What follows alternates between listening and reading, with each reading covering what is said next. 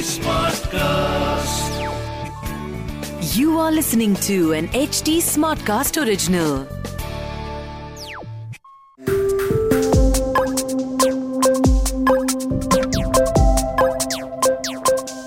तो पिछले कुछ दिनों में क्रिप्टो वर्ल्ड में एक खबर बहुत ही हॉट और ट्रेंडिंग है और वो है क्रिप्टो टैक्सेस एक फरवरी 2022 को सरकार ने क्रिप्टो टैक्सेस घोषित करे।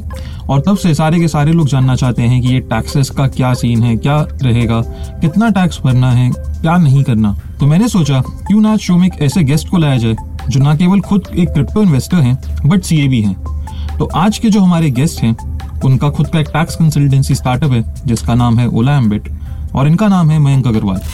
So welcome to the show Mayank. Thank you, Srijan, for inviting me here. Awesome so मेरा आपसे पहला सवाल ये है कि जो अभी क्रिप्टो टैक्सेस आए हैं, इनके ऊपर आपकी क्या राय है? आपको क्या लगता है कि सरकार ने ठीक करा, गलत करा? क्या बेहतर हो सकता था इसमें?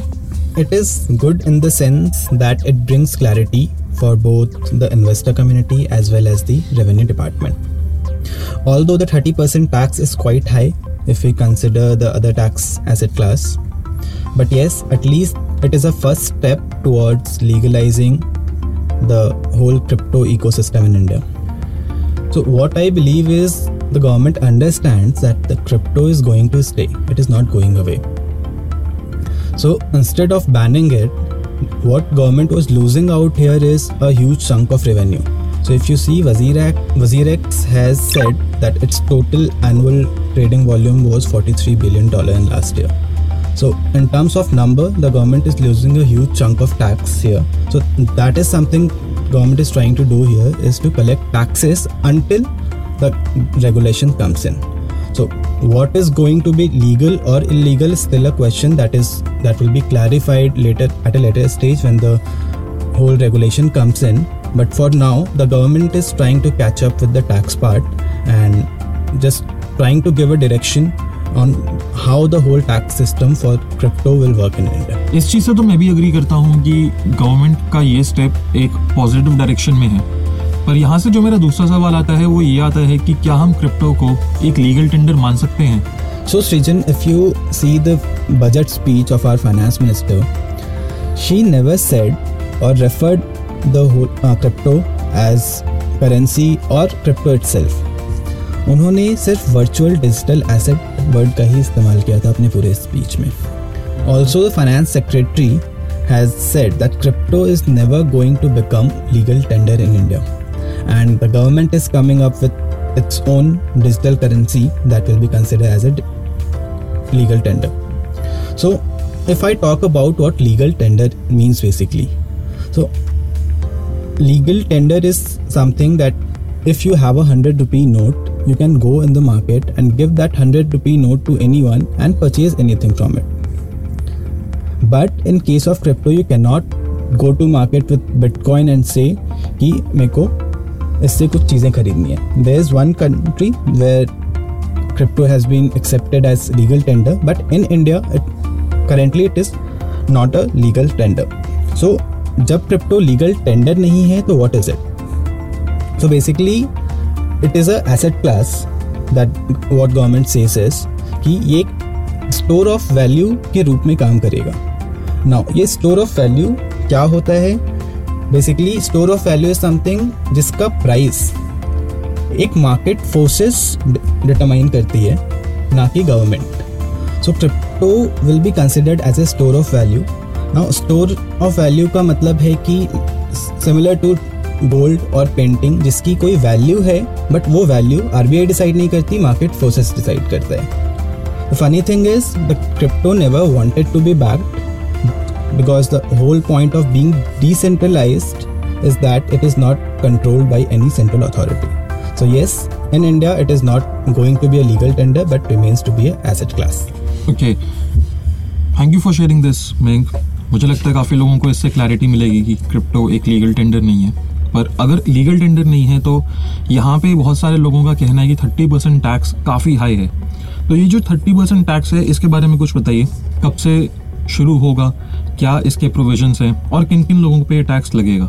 Okay so thirty percent tax is clearly very high है currently there are different asset पैस in India like let's say bonds और debentures and which are taxable at a lower rate than 30%. But government, what government is trying to do here is basically treat it this as a speculative income, as just like gambling. So gambling, as you know, is taxable again at 30%. That is the highest tax rate. So first of all this provision is itself applicable from the next financial year that is financial year 22-23 for the it is still open out like कि current year like before financial year twenty two twenty three कि इसका पूरा taxation कैसे होगा? Now when you से ये taxation किस पे लगेगा? So the government has said whoever is the resident of India उन पे ये पूरा लॉ अप्लाई होगा। सो so, अगर हम इस सेक्शन को समझने की कोशिश करें तो इस पूरे लॉ को दो पार्ट में बांटा गया है गवर्नमेंट के द्वारा। First is the charging section, that is a 30% tax on the income, on the profit you generate, and other is TDS, that we will discuss later. Now, the government says that whatever income you generate on the sale of asset, uh, or I can say virtually virtual digital asset, there will be 30% straight tax after the deduction of cost of acquisition. But no other expenses will be deducted. So let's say आपने एक लाख रुपए का bitcoin खरीदा। उस bitcoin को आपने जाके डेढ़ लाख रुपए में बेच दिया। सो so, आपका जो पचास हज़ार का प्रॉफिट है उस पर आपको तीस परसेंट का स्ट्रेट टैक्स देना पड़ेगा। Now let's say if you have a loss in other asset आपने एक लाख का बिटकॉइन लिया आपने पचास हज़ार का इथीरियम खरीदा। बिटकॉइन की वैल्यू एक लाख से डेढ़ लाख हो गई। इथेरियम की वैल्यू 50,000 से 40,000 हो गई। आपका 50,000 का प्रॉफिट बिटकॉइन पे है 10,000 का लॉस इथीरियम पे है। इन टोटल 40,000 का गेन है। Now the doubt in the investor community is whether this 50,000 profit is going to be set up from the 10,000 loss.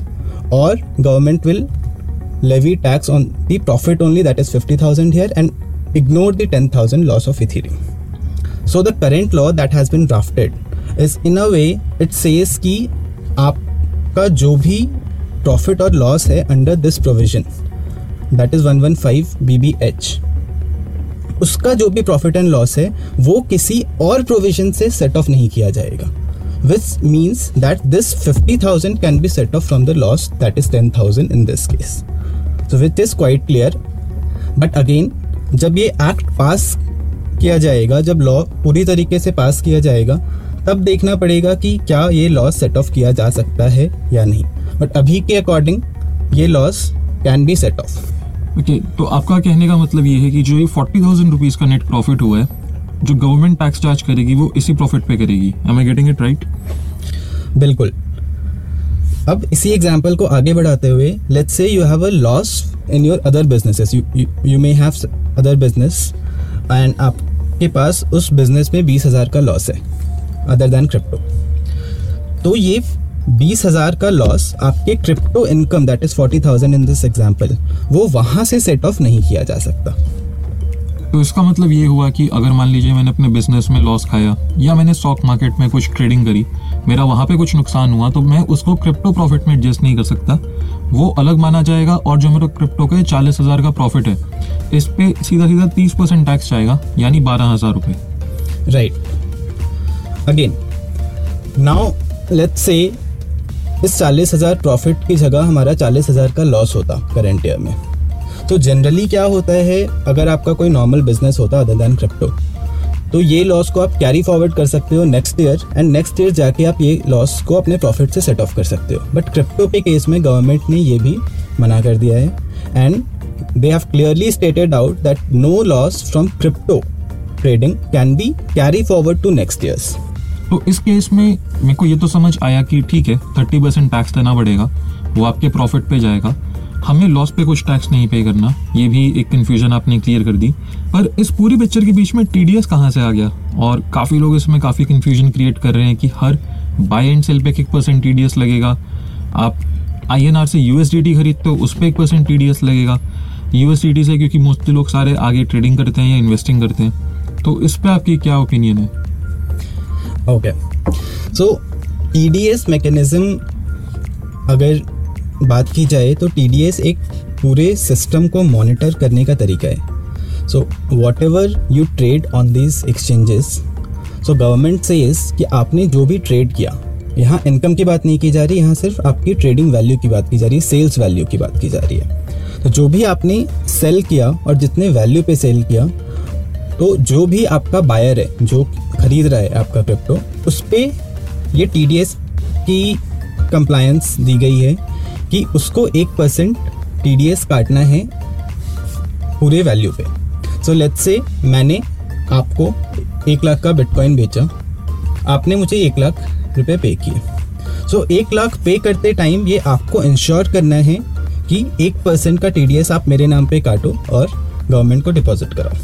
Now government has stated out this law very clearly but there are a lot of practical issues that is going to come practical issues जैसे so when you are trading on a crypto exchange एक seller को और एक buyer को एक दूसरे की identity नहीं पता होती एंड टी डी एस काटने के लिए it is very important that you know the PAN number of the seller so that you can report it so while trading on a crypto platform it is not at all practically possible for any buyer to comply with the TDS provision. Now, the other view that can be taken here is कि buyer की जगह वो view वो T D S crypto platform ही ensure करे like in case of India it can be WazirX कि when the sales transaction happens WazirX itself deducts TDS and deposit on the name of that seller इसमें दिक्कत फिर वज़ीर x पे ये आएगी कि लाइक जब तक एक सेलर के वॉलेट में I N R rupee available है तो वो वहाँ से डिडक्ट करके टी डी एस कंप्लाई कर सकता है। बट जिस केस में उसके पास आई एन आर अवेलेबल नहीं है क्रिप्टो वॉलेट में तो उस केस में वज़ीर एक्स क्या करेगा? नाउ द लॉ सेज कि the buyer has to ensure in that case कि टी डी एस डिपॉजिट हो गया है। Now how that platform will ensure it how that buyer will ensure it वो जब पूरा लॉ आएगा, जब पूरा मैकेनिज्म आएगा, जो कि एक जुलाई 2022 से एप्लीकेबल है टीडीएस का प्रोविज़न तभी पता चल पाएगा हमें। But for now this is going to be a very hard for government as well and for the investors as well from a compliance point of view तो टीडीएस पर अभी हमें मान के चलना है कि एक जुलाई 2022 से ये लागू होगा। हमारे पास काफ़ी टाइम है तब तक के लिए। अभी और भी चीज़ों के लिए हमारे पास टाइम है क्या? जैसे काफ़ी लोग बोल रहे हैं कि थर्टी परसेंट टैक्स आएगा। तो अभी तक का हमारा जो भी क्रिप्टो पे प्रॉफिट हुआ, उस पर हमें कोई टैक्स पे नहीं करना। तो इस पर क्या हमें कुछ टैक्स पे करना है? इसमें एक और प्रॉब्लम यहाँ आती है टी डी एस कंप्लायंस में कि जब एक रेसिडेंट एक नॉन रेसिडेंट को सेल कर रहा है। लेट्स से मैं इंडिया में बैठ के किसी यूएस के बंदे को अपना बिटकॉइन सेल कर रहा हूँ। तो वो बंदा यूएस में बैठकर एक बायर कैसे टी डी एस कंप्लाई करेगा? That is again a question that how government will ensure कि वहाँ टी डी एस कंप्लाइंस कैसे होती है। Also there are numerous exchanges which are like you can say MetaMask जहाँ K Y C नहीं होती। तो when you are trading on those platforms like MetaMask how again government will comply with TDS norms or who will comply with the TDS norms is still a question out there. Okay. तो एक जुलाई 2022 से TDS जब भी ये law आएगा, हमें ज़्यादा information तब मिलेगी, ज़्यादा क्लैरिटी तब मिलेगी पर अभी काफ़ी लोगों का मानना ये है कि जब तक ये लॉ नहीं आया, यानी हमारा ये लॉ नेक्स्ट ईयर से एप्लीकेबल होगा, तब तक के लिए उनको कुछ टैक्स पे नहीं करना तो पहला सवाल तो यही है कि क्या ये सच है दूसरा अगर उन्हें टैक्स पे करना पड़ता है तो क्या वो थर्टी परसेंट रहेगा? या वो लॉन्ग टर्म गेन या शॉर्ट टर्म कैपिटल गेन के तरीके से ही उसे माना जाएगा? See currently there is no law for the current year this whole thirty percent tax law is going to be applicable from next year that is first April twenty twenty two for the financial year for the current year the investors can still treat it as a long term capital gain or the short term capital gain, or they can treat it as business income. But obviously, there is going to be litigation around it. Since there is no law, government is always going to question कि इसका basis क्या है. So you'll have to take an expert opinion here before filing any taxes or taking any positions for the current year. For the next year, the law is very clear that there is going to be 30% straight tax. You cannot treat it as a long term capital asset or a short term capital asset. Be it anything, there will be 30% straight tax. But for the current year, the question still remains open. Maybe there will be some clarity when the bill comes out. But for now, there is no clarity out there. Okay तो अभी जैसे आपने पूरा समझाया मेरे पास एक आखिरी जो सवाल है, वो ये है कि गवर्नमेंट ने ये भी अनाउंस करा कि वो अपनी डिजिटल करेंसी लेकर आएँगे, जो सीबीडीसी के नाम से आएगी सेंट्रल बैंक डिजिटल करेंसी अब यहाँ पे बहुत सारे लोग बोलते हैं कि अगर बिटकॉइन एक डिजिटल करेंसी है हमारे पास तो एक नई डिजिटल करेंसी की क्या नीड है? और क्या जब गवर्नमेंट इस डिजिटल करेंसी को इशू करेगी तो क्या हम इसको डे टू डे ट्रांजेक्शन के लिए यूज़ करेंगे या इसका बेनिफिट क्या होगा? सी सी एक नॉर्मल करेंसी की तरह ही यूज़ की जाएगी तो उसकी जो वैल्यू होगी वो आर बी आई डिसाइड करेगी। This is not going to be like bitcoins और इथीरियम जिसकी वैल्यू आज मार्केट फोर्सेज डिराइव करती। There is a lot of difference between crypto currencies and this digital currency this digital currency is just normal normal rupee और U S dollar that we currently use in our market thank you for sharing that मैं अभी अगर हम देखें तो यहाँ पे किन किन चीज़ों में और गवर्नमेंट की तरफ़ से क्लैरिटी आने की हम अपेक्षा रख सकते हैं? सो सृजन लाइक अभी गवर्नमेंट ने एक बेसिक स्ट्रक्चर तैयार कर दिया है कि there will be thirty percent taxes there will be T D S implication there will be G S T but ये कैसे वर्कआउट करेगा और इसमें क्या क्या कमियाँ हैं? लाइक like, सरकार ने कहा आपको कॉस्ट ऑफ़ एक्विजिशन की डिडक्शन मिलेगी while calculating your income from trading of crypto currencies but in case of miners there is a setup cost that miners incur कि वो सेटअप कॉस्ट की डिडक्शंस क्या माइनर्स को मिलेगी अपने इनकम कैलकुलेट करते हुए? This is still a question when you talk about T D S again जब हम डिसेंट्रलाइज एक्सचेंजेस पे ट्रेड करेंगे तो टी डी एस इम्प्लीकेशन कैसे काम करेगा? जब हम पी टू पी पे काम करते हैं आज के टाइम पे तो वहाँ टी डी एस इम्प्लीकेशन कैसे काम करेगा?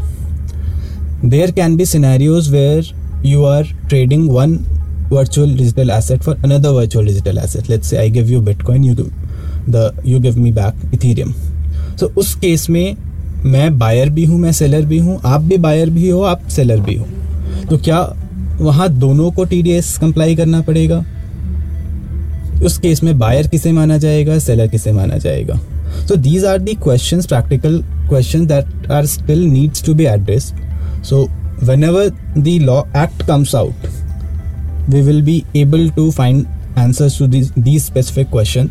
So basically, crypto is crypto taxation is a very long road here. The government has already given a structure to it, but more clarity is yet to come for the investors as well as the government. Got it तो देखा जाए तो overall जो sentiment है लोगों का, वो काफ़ी कन्फ्यूज़न एक्साइटमेंट और नर्वसनेस का है, जो अंडरस्टैंडेबल भी है, क्योंकि कोई नई चीज़ आती है तो सब लोगों को ये इमोशंस तो फील होते ही हैं। बट जैसा आपने बोला स्पेस को लेके हम सब बहुत एक्साइटेड हैं। गवर्नमेंट ने थर्टी परसेंट टैक्स की बात करी, ठीक है? वो भी आगे चल के हमारे पास और प्रोविजंस टीडीएस कैसे कैलकुलेट होगा माइनर का जो आपने बताया, ये सारी चीज़ें विद टाइम समझ आ जाएँगी। पर अगर देखा जाए तो मैं तो पर्सनली इस स्पेस को लेके बहुत एक्साइटेड हूँ और मेरा ये मानना है कि थर्टी परसेंट टैक्स काफ़ी लोगों को इंसेंटिवाइज भी करेगा कि वो लॉन्ग टर्म इन्वेस्टिंग को ध्यान रखें और स्पेक्यूलेटिव इनकम की तरह क्रिप्टो को ना ट्रीट करें। अगर आपके पास क्रिप्टो करेंसी के रिलेटेड टैक्स के रिलेटेड और कोई सवाल है तो आप बैंक को डायरेक्टली इंस्टाग्राम पे रीच आउट कर सकते हैं। Okay so my Instagram handle is Mayank dot is mayank.agarwal4 M A Y A N K dot A G A R W A L 4. Thank you Mayank for joining us बहुत मज़ा आया आपसे बात करके and I am pretty sure whomsoever is listening to this episode उसको काफ़ी कुछ सीखने को मिला होगा और काफ़ी क्लैरिटी भी मिली होगी। So thank you for joining us once again